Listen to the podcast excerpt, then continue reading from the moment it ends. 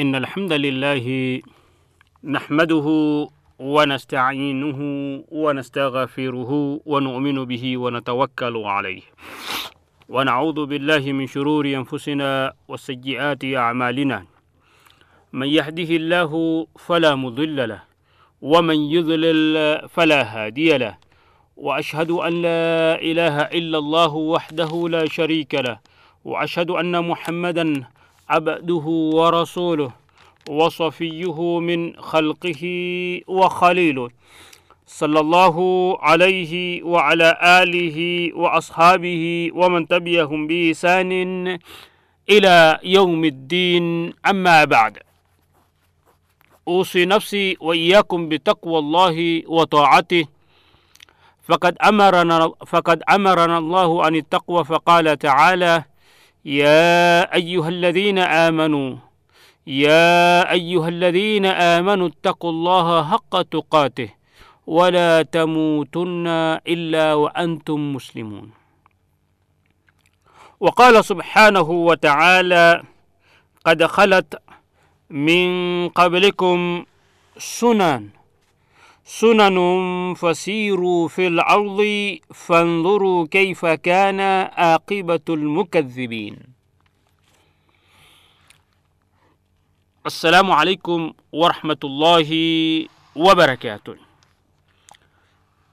تنردش شكراني زيت ذا ذاتي الله سبحانه وتعالى أم باي فرصة هي نيتنا مهمة ya kuweza kujumuika pamoja ili kuweza kukumbushana na kuelimishana na kuelezana. Na katika darsa yetu iliyopita kuhusiana na Ramadhani tulizungumzia kuhusu zile fadhila na ule ubora wa funga na mwezi wa Ramadhani, na katika hayo tulizungumza ya kwamba mwezi wa Ramadhani ni mwezi wa Qur'ani, ni mwezi wa usiku wa Alqadr, yani shahru lquran, na pia ni lailatu shahru ambao ndani yake kunapatikana lailatu lqadr kwa mujibu wa aya na hadithi na zile fadhila ambazo zinapatikana kwa yule ambaye atajikita katika na kujipinda katika yale ambayo yamo ndani yake. Jambo la pili ambalo tulizungumzia miongoni mwa ubora katika utangulizi wetu ni huu ni mwezi wa asaum, ni mwezi wa funga kwa ajili ya Allah subhanahu wa ta'ala. Kisha tatu ambalo tulizungumzia, huu ni mwezi wa aljihad na altadhiya na aljuhd alkabir wa shahru lintisarat. Huu ni mwezi wa jihadi katika aina zake zote, na pia ni tadhhiya, ni kujitolea, sacrifice, kujitolea muhanga katika ambayo yale yanayohitajika kutolewa muhanga, na pia ni juhudi iliyokubwa na ni mwezi wa ushindi. Ushindi, miongoni mwa ushindi mkubwa iliyopatikana ni yale yaliyopatikana katika mwezi huu wa Ramadhani. Nne ni shahru sadaqa, shahru sadaqa, mwezi wa sadaka, mwezi wa sadaka, mwezi wa watu ambao wameweka ni kama financial ya yao, mwisho wa mwaka wao kwa kutoa zaka kwa ajili ya Allah subhanahu wa ta'ala. Si kwamba kumaanisha ya kwamba wakati mwingine usiokuwa Ramadhani basi Waislamu wanyime kutoa zaka, la hasha. Inatakikana Waislamu wajikite katika kutoa zaka na kutoa sadaka. Zaka zina masharti yake yakikamilika, yaki ikiwa ni mwezi wa Ramadhani au mwezi mwingine yoyote, Mwislamu anafaa atoe, na sadaka hazina wakati maalumu wala mwezi maalumu wala kiwango maalumu. inatakikana mbali na kwamba fadhila zake ni kubwa zaidi wakati wa ramadhani lakini tusiwe ni wenye kunyima kutotoa wakati mwingine usiokuwa wa ramadhani tano ni shahr addua ni mwezi wa dua kwa sababu miongoni mwa mambo ambayo inamfanya mtu kuwa karibu na allah na dua zake kukubaliwa ni mwenye kufunga anapofungua. Kwa hivyo ile saum ni allah subhanahu wa taala na yeye ndiyo atailipa. Kwa hivyo kujikita katika saumu na kumwomba allah subhanahu wa taala ni njia ya uhakika ya kujibiwa yale matakwa na duaa na maombi ya yule mwenye kuomba. Sita ni mwezi wa taqwa, la'allakum tattaqun. Taqwa kwa sababu takwa inapatikana kwa utiifu. Na wakati wa ramadhani yule mwenye kufunga mwislamu anakuwa na utii wa kupita kiasi. Kwa maana hiyo na kwa utii huo aliyokuwa nao huyu mwislamu basi anajikurubisha na ile takwa yake inakuwa ni yenye kupamba na kupanda. Kisha tukaja katika masala ya tumejiandaa kufaidika nini na ramadhani na je tutahakikisha tutapata takwa katika ramadhani na kutoka katika madrasa ya ramadhani kupata ile certificate ya kwamba tumeingia katika wale almuttaqin na tuwe ni wenye kujilea tuwe ni wenye kujiuliza swali hili. Je tutajilea? Na je tutajilea sisi na kulea wengine juu ya jihadi katika aina zake zote? Na je tutaweza kushindana na nafsi zetu na matakwa yetu na matamanio yetu na kuyaweza kuyashinda? Au yatatushinda kama pengine yalivyoshinda zile ada zilizotushinda mwaka uliopita au tulivyozishinda mwaka uliopita na je tutaweza kubakia baada ya ramadhani tukiwa hai katika hali tuliyokuwa nayo ramadhani? Kwa hivyo hatuna budi sisi kuhesabu nafsi zetu kabla hatujahesabiwa na yule ambaye ni mbora wa kuhesabu. Na tukaja katika hadithi mbili. Hadithi moja ni ile ambayo mtume muhammad sallallahu alaihi wasallam alikuwa akiwapatia bishara masahaba zake ikiwa ramadhani inakaribia kwa kuambia hakika imewajilieni umewajilieni nyinyi mwezi wa ramadhani mwezi wenye baraka. Allah subhanahu wa taala ameandika ndani yake funga. Ndani yake kunafunguliwa milango ya pepo na kunafungwa milango ya moto na mashetani wanakuwa ni wenye kufunga kufungwa na ndani yake kuna usiku ambao ni bora kuliko miezi elfu moja. Yeyote ambaye atanyimwa kheri za mwezi huu basi hakika yeye amenyimwa yaliyo makubwa na mazuri. Kisha tukaingia katikati na darasa hii yetu ya pili tutaanza tutaanza na hadithi hiyo mbali na kwamba tumeifikia katikati lakini tutaianza tena mwanzo na kutoka hapo ndiyo tupige hatua kuelekea mbele ya hadithi hii hadithi ya alqudsi hadithi iliyo tukufu hadithi iliyonukuliwa kutoka kwa abu hureira radiallahu anhu waardah abu hureira ambaye alimsikia rasulullahi salllahu alaihi wasallam ambaye alieleza qala llahu aza wajalla amesema allah aliyotukuka na aliye mtukufu kulu amali bni adam lahu illa siyama. Amali zote za mwanadamu ni zake yeye isipokuwa saumu isipokuwa funga. Funga ni ya nani? Fainnahu li. Funga hiyo ni yangu. Yake nani? Allah subhanahu wa taala. Wa ana yani wahuwa man allah subhanahu wa taala. Wa ana kwa sababu mzungumzaji ni allah subhanahu wa taala. Anasema na mimi ajizi nitailipa nitamlipa nitailipa hiyo funga. Yaani kumaanisha kwamba atamlipa kwa ukamilifu barabara na kwa njia bora. Nani? Yule aliyefunga kwa ajili yake allah subhanahu wa taala wa ana ajizi bi. Allah subhanahu wa taala ametoa dhamana. Allah subhanahu wa taala ametoa garanti, allah subhanahu wa taala amepitisha tayari. Ya kwamba kwa yoyote ambaye atafunga kwa ajili yake basi allah subhanahu wa taala atamweka na kumpatia yaliyo mazuri mazuri kabisa.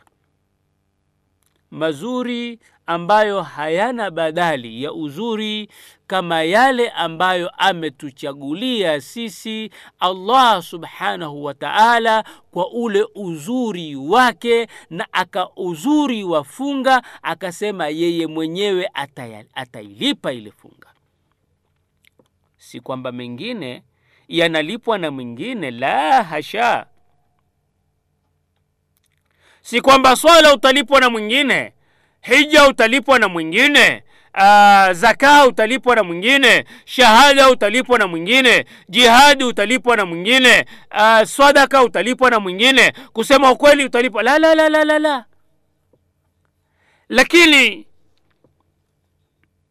amali zote hizi zingine allah subhanahu wa taala na mtumi wake wametuambia mwenye kuswali kwa jamaa atapata bidun wa ishiruna. Atakuwa ni mwenye kupata thawabu kuanzia ishirini na tatu mpaka ishirini na tisa kwa zaidi ya yule mwenye kuswali peke yake. Katika riwaya nyingine ishirini na tano. Katika riwaya nyingine ishirini na saba mara ishirini na saba. Kubanisha baina ishirini na tatu mpaka ishirini na tisa. Na naye ina thawabu ambazo tayari e, mtume muhammad saa salam ametuelezea. Yeyote ambaye atakwenda kuhiji na hatakuwa ni mwenye kupiga makelele au kuzungumza maneno ambayo ni machafu basi atarudi nyumbani kwake kama siku aliyozaliwa na mama yake. Lakini hapa allah subhanahu wa taala ameiacha open wazi wa ana ajizi bih mimi ndiye nitakaye nitakayeilipa hiyo funga uliyofunga kwa ajili yangu si kwa mwingine yoyote. Wasiyamu junna. Na funga is a shield.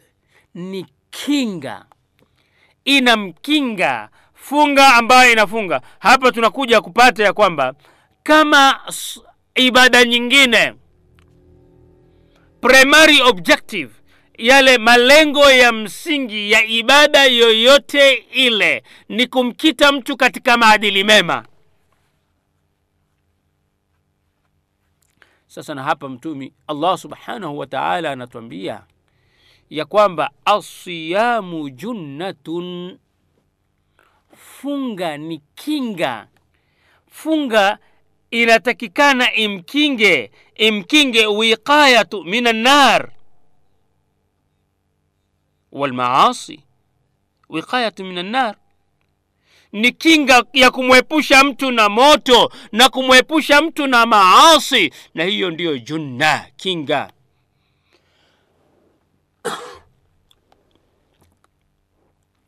kinga ambayo inamkinga nayo mwislamu au yule mwenye kufunga? Kwa sababu mwenye kufunga kuna watu wengi wanafunga. Mila nyingi zinaamrisha kufunga. Dini nyingine zisokuwa uislamu inafu, ina, inafundisha kufunga. Lakini malengo kwao ya kufunga ni nini? Yako wazi malengo haya?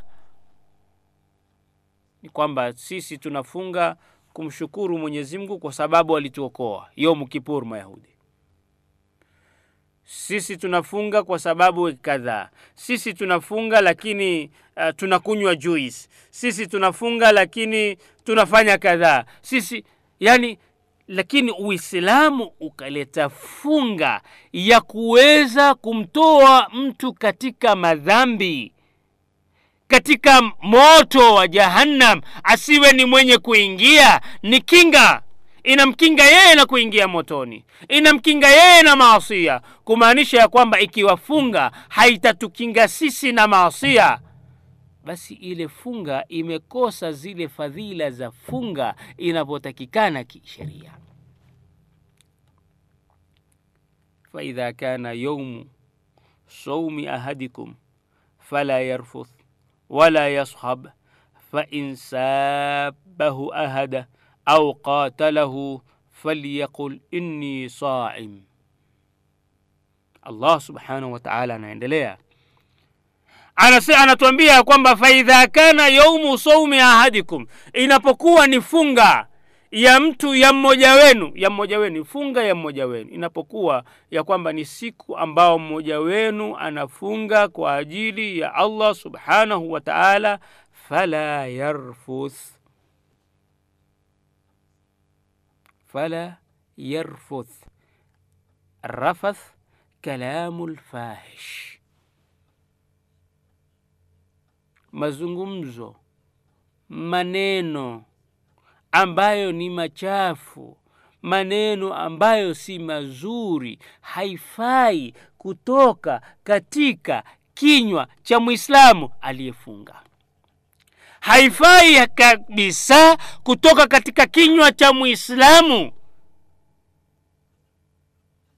Mwislamu ikiwa ni wakati wa Ramadhani au si wakati wa Ramadhani, ni ndani ya Ramadhani, ni nje ya Ramadhani, ni juu ya mgongo wa ardhi, ni chini ya mgongo wa ardhi, ni mbinguni, ni wapi, mwanadamu ambayo yuko hai, hasa Mwislamu, basi hawi ni wenye kuzungumza maneno kalamu lfahish arrafath,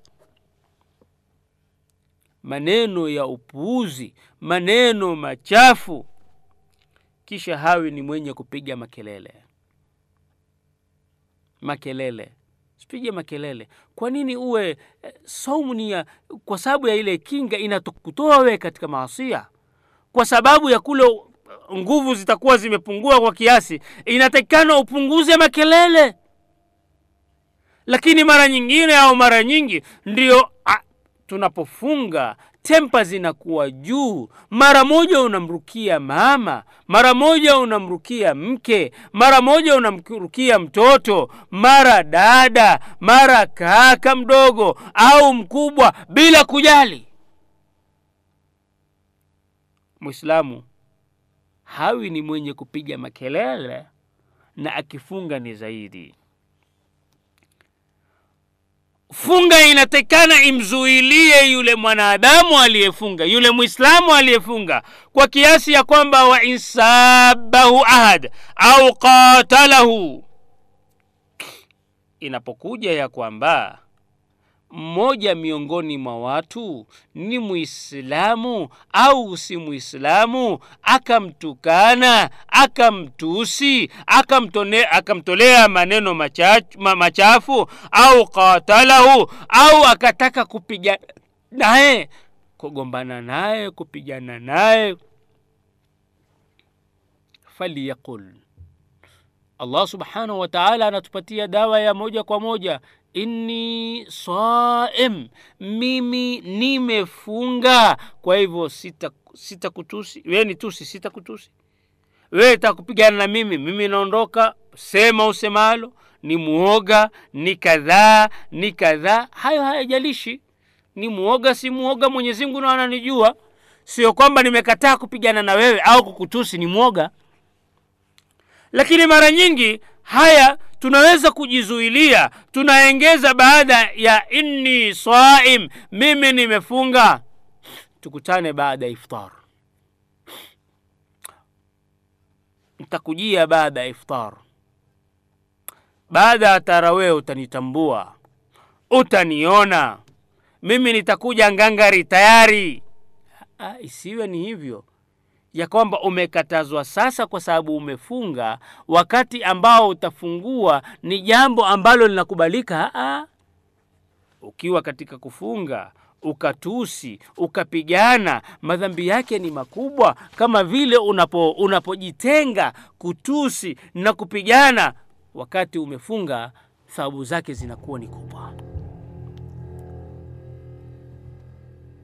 sasa jambo ambalo tunatakiwa sisi kulifanya tunatakiwa sisi kujitwika nalo ni hili la kusema ya kwamba inni saim na ukaondoka sehemu ile wala usirudishe matusi wala usirudishe mapigano wala usirudishe ugomvi wala usiseme ngoja tutakutana baadaye wakati tumefungua. Sasa mimi sisemi chochote wa tayari wewe umeweka nia ya kwenda kufanya jambo baya ulilokatazwa na sheria falyaqul inni saim والذي نفس محمد بيدي لخلف فم الصائم أطيب عند الله من ريح المسك والذي naapa kwa yule ambaye kwamba yani mtume muhammad saa salam sasa hapa anaapa. Anaapa kwa yule ambaye kwamba yani kwa allah subhanahu wa taala. Kwa sababu hatufai sisi kuapa. Na mtume muhammad salllah salam akatuonyesha njia. Alipokuwa anaapa alikuwa anaapa kwa njia tofauti lakini kwa allah subhanahu wa taala na hii ni njia moja ambayo alikuwa anatumia sana. Walladhi nafsu muhammadin biyadi. Na hapa kwa yule ambaye kwamba nafsi ya, ya muhammad iko mikononi mwake. Yani allah. Nafsi ya muhammad haiko mikononi mwa mwingine yoyote. Nafsi ya muhammad na nafsi zetu. Salllahu alayhi wasallam na nafsi yangu nafsi yako nayenisikiliza nafsi yake nafsi zetu zote ziko mikononi mwa allah subhanahu wa taala. Wakati wowote akiitaka aki ile nafsi anaichomoa tu anaing'oa tu anaitoa tu. Haulizwi analofanya bali sisi tunaulizwa tunayoyafanya. Allah subhanahu wa taala atatuuliza kwa yale yote ambayo tutakuwa tumejitwika nayo katika ulimwengu mema au mabaya. Kisha anaendelea kusema la khulufu la khulufu fami saim. Ile harufu inayotoka katika kinywa cha aliyefunga atyabu inda llahi ni bora zaidi ni nzuri zaidi mbele ya allah subhanahu wa taala min rihi lmiski kuliko harufu ya misk. Manukato. Mbali na kwamba kwa sababu ya kutokula na kinywa pengine kimefungwa hukusanyika hu, harufu fulani ndani ya kinywa. Unapofungua mpaka wewe mwenyewe unaisikia. Harufu hii inaonekana ni kama si harufu mzuri ni harufu iliyo mbaya ambayo inatoka katika kile kinywa. Sasa allah subhanahu wa taala mtumi wake wanatuyakinishia kwa kutwambia ya kwamba harufu hiyo ni bora kuliko manukato. Kwa hivyo wewe usiikajali wewe usiijali. Hiyo ni harufu perfectly well perfectly alright ni harufu iliyo sawasawa tu. Isikutishe isikubughudhi isikutie wasiwasi isikuone ya kwamba sijui wewe uko ah. ni sawasawa kabisa. Ni barabara kabisa. Kisha lisaimi farhatani yafarahuhuma. Lisaimi kwa mwenye kufunga farhatani furaha mbili yafrahuhuma ambazo anafurahi kwayo kwazo. Anapata aliyefunga anapata furaha mbili ambazo zinamfurahisha yeye kila anapokumbuka na kufahamu na kujua hilo. Idha aftara fariha bifitrihi anapofungua mwadhini anapofuturu anafurahi anafurahi furahi furaha kubwa kwa ile iftar kwa kile chakula kwa kule kufungua madhini kwa sababu anaona kwamba hii siku ameikamilisha na allah subhanahu wa taala hakumwekea matatizo wala shida wala ugumu. Amef, amefunga amefungua. Mwisho wa siku na hakukuwa na tatizo lolote. Hakukuwa nini yoyote. Sasa ikiwa ni hivyo anafurahi.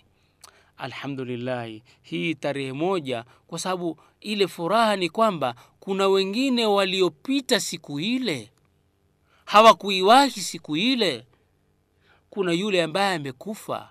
Khalas alikuwa na matumaini makubwa. Sasa ni yale aliyofanya mekufa leo ni kwa mfano leo ni tarehe ni tarehe nane ramadhani au ni tarehe saba ramadhani mwaka elfu moja mia nne na thelathini. Tarehe saba au tarehe uh, tarehe nane. Au leo ndiyo kesho tunaanza ramadhani au leo ndiyo ramadhani tumeanza. Kulingana na, na zile tarikh wangalia wangapi kuanzia ramadhani ianze wamekuwa ni wenye kuanguka katikati. Wamekuwa ni wenye kufa katikati. Kwa sababu walladhi nafsu muhammadin biyadi. Na hapa kwa yule ambaye kwamba nafsi ya muhammad iko mikononi mwake. Na kule nafsi yako yangu kuwa mikononi mwake anaweza kuning'oa ile siku ambayo kesho tunafunga na nikawe, nikakosa zile thawabu. Yule mwingine akapata thawabu kama zile akawa ni mwenye kunishinda kwa sababu yeye ameweza kupata fadhila ya siku hiyo ya ramadhani. Hiyo ya kwanza. Wa idha laqiya rabbahu fariha bisaumihi na atakapokuja siku ya kiyama akakutana na mola wake mlezi atafurahi kwa saumu yake. Kwa sababu miongoni mwa hadithi mwa hadithi labda tutaje mbili. Hadithi ya kwanza ni ile hadithi ya kwanza ya, ya uh, albukhari na muslim ambayo imekusanywa na muhammad fuad albaqi katika alulu walmarjan fima tafaka shekhan lulu na marjan kwa yale ambao wameafikiana mashekhe wawili ni kitabu kimoja katika lugha ya kiarabu. Zimekusanya takriban hadithi 1780 na ambazo zimepokewa na imam albukhari na muslim. Na pia lulu walmarjan kimefasiriwa kwa lugha ya kiingereza kinapatikana katika mijalada mitatu. Na katika lugha ya kiswahili nacho kinapatikana katika mijalada iliyo pia mitatu midogo. Katika hadithi moja ambayo ni imam al-bukhari na muslim wanatueleza ya kwamba mtumi muhammad sallallahu alaihi wasallam amesema itakapofika siku ya kiama allah subhanahu wa taala atanadi au atanadi almunadi atanadi mwenye kunadi yule ambaye atapatiwa ruhusa na allah subhanahu wa taala kisha atauliza aina saimun wako wapi waliofunga wali duniani? Taban kwa ajili ya allah subhanahu wa taala. Fayaqumun watasimama. Kisha wataambiwa tena ingieni peponi kwa mlango huu babu rayan ambayo imewekwa hasa mlango wa kuingia peponi kwa wale waliofunga kwa ajili ya allah subhanahu wa taala. Wataingia peponi yule wa mwisho kabisa atakapoingia mlango utafungwa na hautafunguliwa tena kwa yeyote yule. Hadithi ya pili.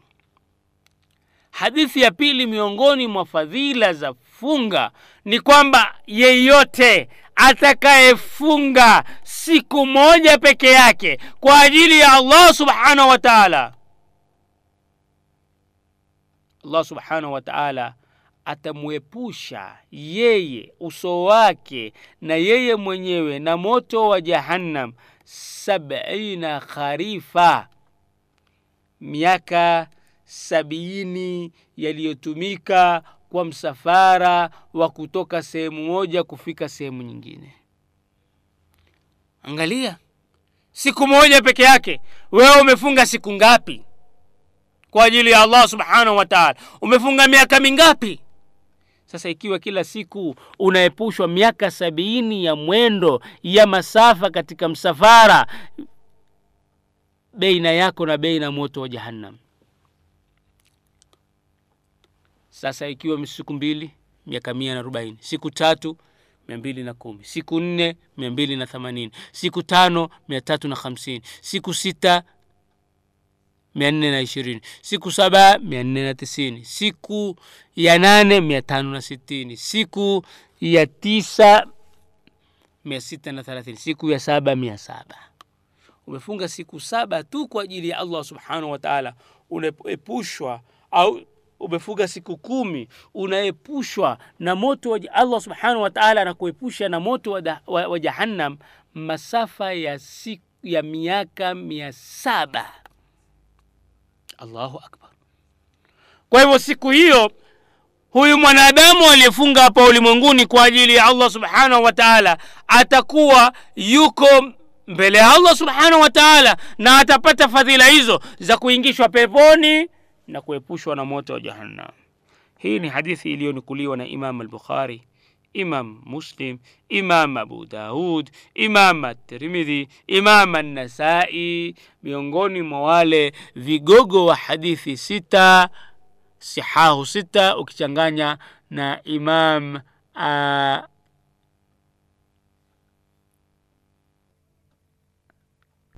imam ibni Majah.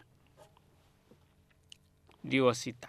Wao katika zile vitabu sita vilivyo sahihi zaidi vya hadithi. Sasa tuingie, mada yetu ilikuwa ni ushindi katika Ramadhani. Tumezungumzia kuhusu utangulizi wa mada hii yetu. sahihi tunaingia katika asbabu nasr. ma hiya al asbabu allati tuadi ila nasr min indillahi tabaraka wa taala. Sababu za ushindi. Tufahamu wasikilizaji, ya kwamba ushindi hauteremki kutoka sehemu ambayo ina uwazi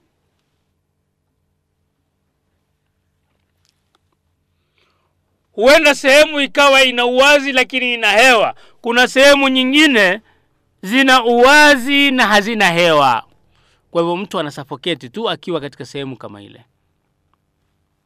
Kwa hivyo tutambue ya kwamba ushindi hauteremki ina vacuum. Hauteremki mahali ambapo ni patupu wala ushindi hauteremki wakati usiyotarajiwa ni kwa ajili ya hiyo ndiyo utaona ya kwamba ushindi na kushindwa zimejikita imara katika kupelekeshwa na zile kanuni na yale mambo ambayo kwa hivyo kuna kanuni kuna sheria kuna njia ambazo zinaipelekea jamii moja au jamii nyingine wafuasi wa dini moja au wa dini nyingine mila moja au ada na desturi na kanuni na ustaarabu na utamaduni mmoja kwa mwingine. Na hizi zote zimerekodiwa na allah subhanahu wa taala katika qurani ili waumini waweze kuzipata baada ya kuzipata yani waumini waweze kuwa ni wenye kupata ushindi na kuepukana na kushindwa. Lakini tunavyoangalia kwa sasa tunavyoangalia sasa hivi tunakuta ya kwamba waislamu popote walipo katika ulimwengu wanakuwa kwa hivyo hilo ni jambo ambalo linafaa lifahamike kwa uoni na kwa elimu ya wazi. Ni kwamba yapo mambo yapo masharti ni lazima yapatikane. Mambo ni lazima yatujie yatufikie tuyaone tuyatilie maanani tuatilie katika vitendo ndiyo allah subhanahu wa taala awe atakuwa ni mwenye kutusaidia bila ya masharti haya kuatilia maanani. Na ikiwa hatunayo katika maisha yetu kufanya juhudi ili angalau tujizoweze na tuweze kuya kuyaingisha na kuyatia katika vifua na miili yetu na kuyatia katika matendo ikiwa si hivyo tutakuwa tunalumbana tunagombezana na kugombana tunazungumza tunakuwa sehemu kadhaa lakini upe, upatikanaji wa ushindi kama huo utakuwa uko mbali kwetu sisi kuweza kutiwa katika uh, swala kama hilo kanuni hizi sheria hizi hazibadiliki sana. Ima kwa kubadilika zama au kwa kubadilika watu au kwa kubadilika miji au kwa kubadilika nchi au kwa kubadilika vijiji na vitongoji. Haibadiliki kwa kiasi hiko. Ndiyo kwa ajili ya hiyo au hayo allah subhanahu wa taala akatuelezea kuhusu kanuni na sheria hizi pale aliposema allah subhanahu wa taala kad khalat allah subhanahu wa taala anatuambia kad khalat kad khalat hakika ishapita. Au washapita. Min qablikum. Kabla yenu nyinyi. Sunanun. Sunna. Maelekezo. Sunna za wale watu. Mambo yalikuwa yakitekelezwa na wale watu. Ikawa ni kama ada yao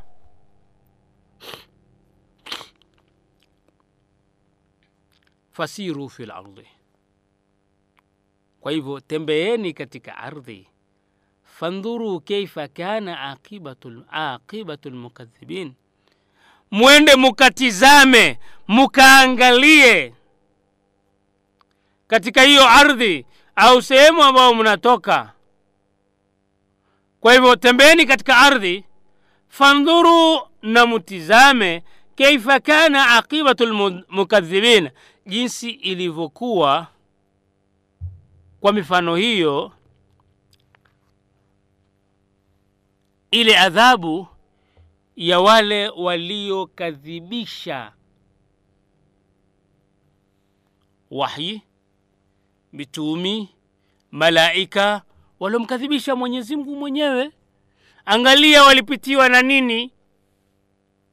Kuna mambo gani ambayo yaliwapitia mpaka wakafikia maksada wakafikia ile hali wakafikia ule ujauri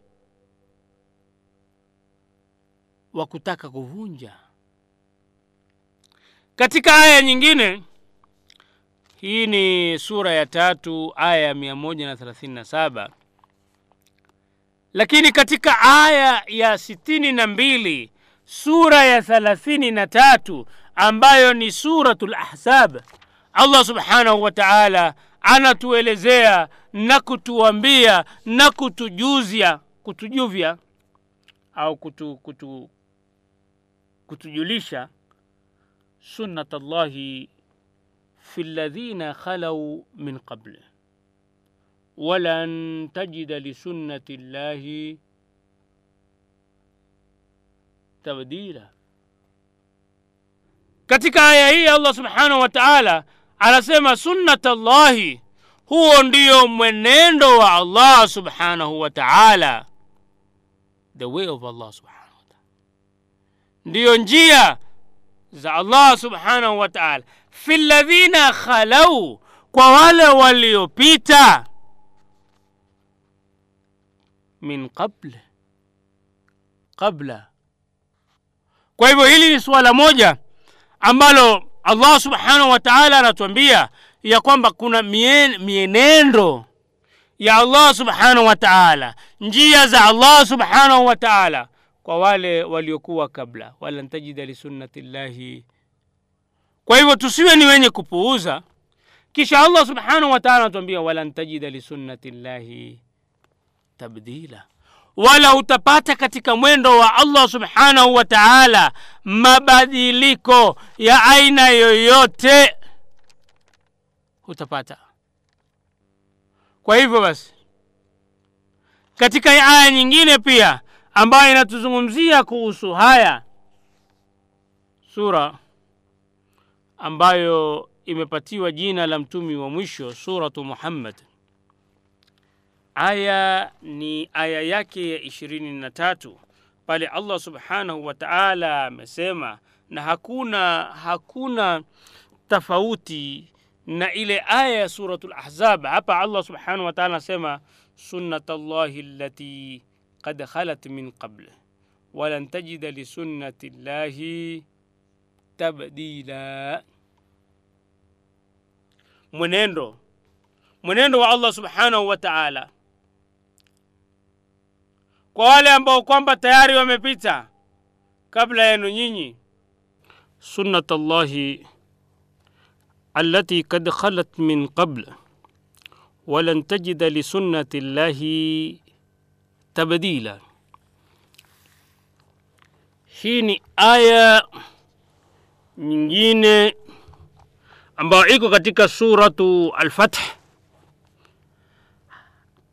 sura arobaini na nane aya ya ishirini na tatu ambayo ina mafungamano na zile, ni sawa sawa na ile aya ya suratul Ahzab ambayo Allah subhanahu wa ta'ala anatuambia sunnat Allahi allati kad khalat min qabl walan tajida lisunnati llahi tabdila.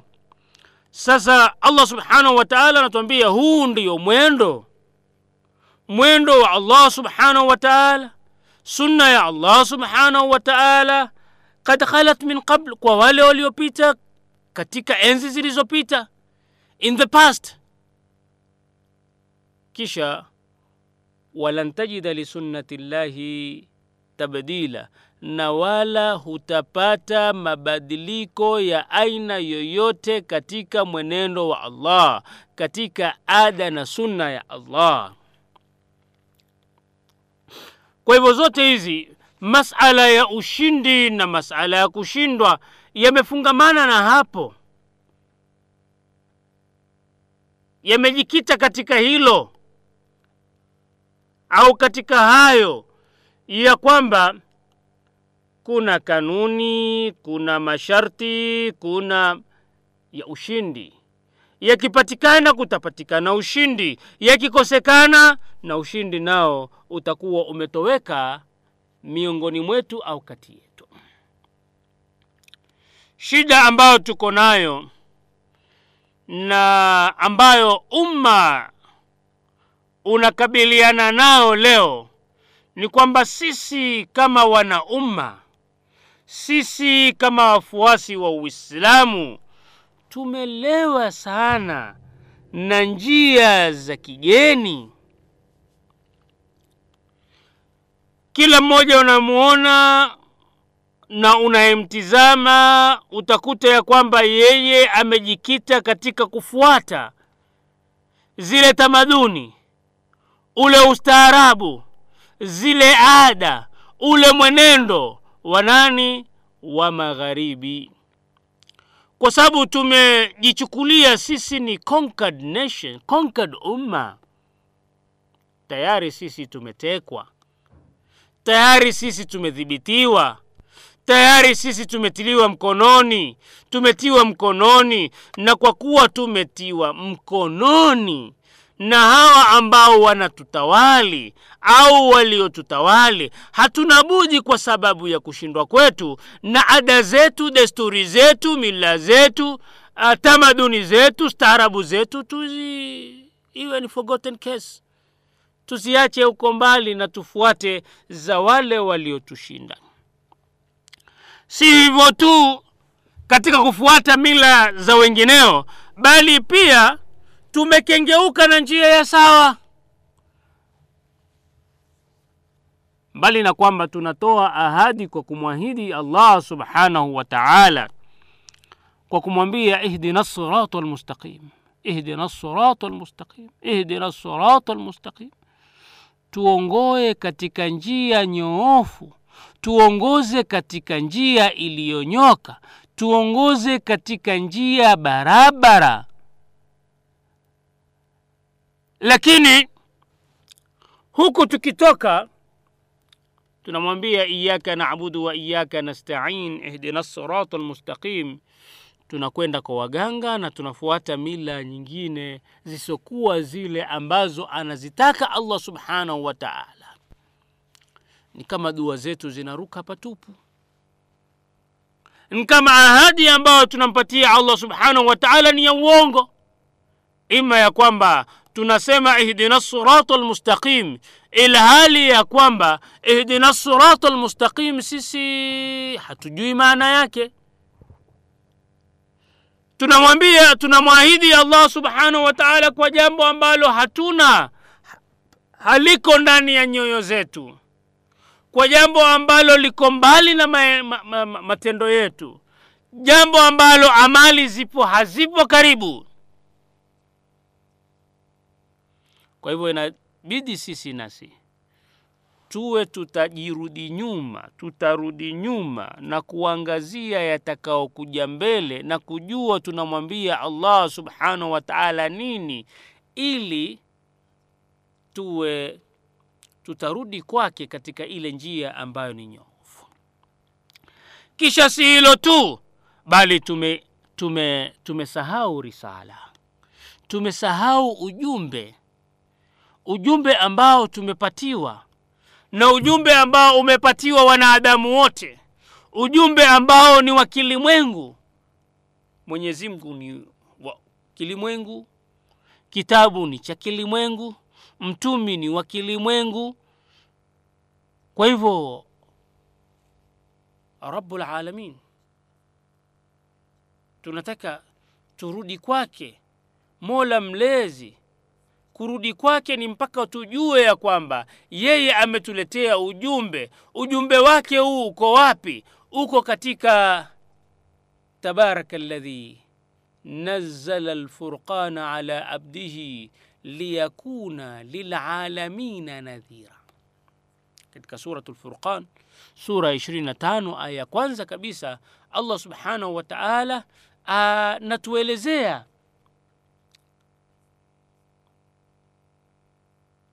ya kwamba yeye ndiye aliyetukuka yeye ndiye mwenye utukufu yeye ndiye aliyetakasika yeye ndiye ambaye kwamba nazala alfurqana ameteremsha qurani ameteremsha kitabu ameteremsha kipambanuzi. Liyakuna lilalamina ili kiwe kwa walimwengu wote ni chenye kuwaonya kwa hivyo kitabu cha kilimwengu ambacho kina uongofu ambacho kina njia nyoofu ambacho yeyote atakaye kifuata atapata uongofu na atakuwa miongoni mwa wale wenye kumcha allah subhanahu wa taala. Sasa ni lazima ikiwa tumesahau ikiwa tumelewa na njia za wageni na tamaduni zao na starabu zao. Turudi tena katika njia ya allah. Ikiwa sisi tumepita njia potofu inatakikana turudi katika njia nyoofu ikiwa sisi tumesahau ujumbe ina, ina, ina, inakuwa inatakiwa turudi sisi katika turudi sisi katika kitabu ili tuweze kupata ujumbe na ujumbe huo utupeleke katika sehemu iliyo njema na iliyo nzuri. Tatizo ni kwamba la umma hatutofautishi beina ya adui na beina ya rafiki adui tumemfanya rafiki na rafiki tumemfanya adui ndugu tumemfanya adui na adui tumemfanya ndugu. Adui. Adui ambaye anajulikana. Adui ambaye anatambulikana. Adui ambaye anafahamika. Tumemfanya huyu adui mwenye tamaduni tofauti na yetu mwenye njia tofauti na yetu njia iliyopotevu adui ambaye hana ujumbe. Ule ujumbe alionao ni wa kuwapoteza walimwengu. Huyu tukamfanya ni rafiki tena wa karibu wa kuficha siri. Huyu hatukumfanya tu ni rafiki wa karibu bali tukamfanya ni ndugu watoka ni kutoke kwa hivyo ikiwa yeye ni ndugu utamfanyia yale unamfanyia ndugu yako.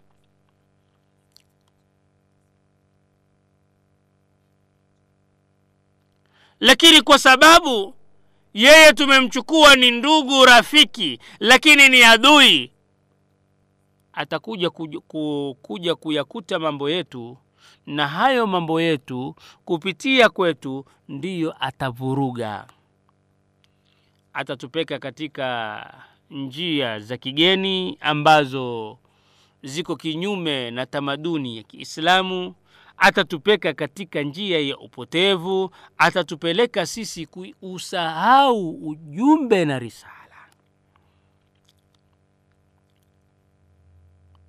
Kwa hivyo ni ni jambo ambalo haliingia akilini. Ya kwamba baada ya ujumbe uliokuja wa mwisho pamoja na mtume muhammad salllahu alaihi wasallam ukatubainishia adui ni nani mnafik ni nani sifa zao ni zipi mambo atakayotekeleza mikakati na mipango sisi tukarudi tukajikita katika kumtekelezea huyu adui na mbali na kwamba kutoweza kutofautisha baina ya adui na rafiki hatujui ile mikakati na ile mipango na zile njama dhidi yetu sisi. Na ikiwa tutakuwa tunazijua basi zinabakia ya kwamba haya ni mikakati lakini je tutafanyeje? Tutafanya nini? Ili kujing'oa na kujiondoa na kujinasua na kujitoa katika yale ambayo si mema na si mazuri. Kwa sababu ya muda umetukatikia hatuna budi sisi kukomea hapo huku tunamwomba allah subhanahu wa taala atupatie mema na mazuri hapa ulimwenguni na mema na mazuri kesho akhira na atuepushe na moto wa jahannam subhanaka allahumma wabihamdik ashhadu an la ilaha illa anta astaghfiruka waatubu ilaik wassalamu alaikum warahmatullahi wabarakatuh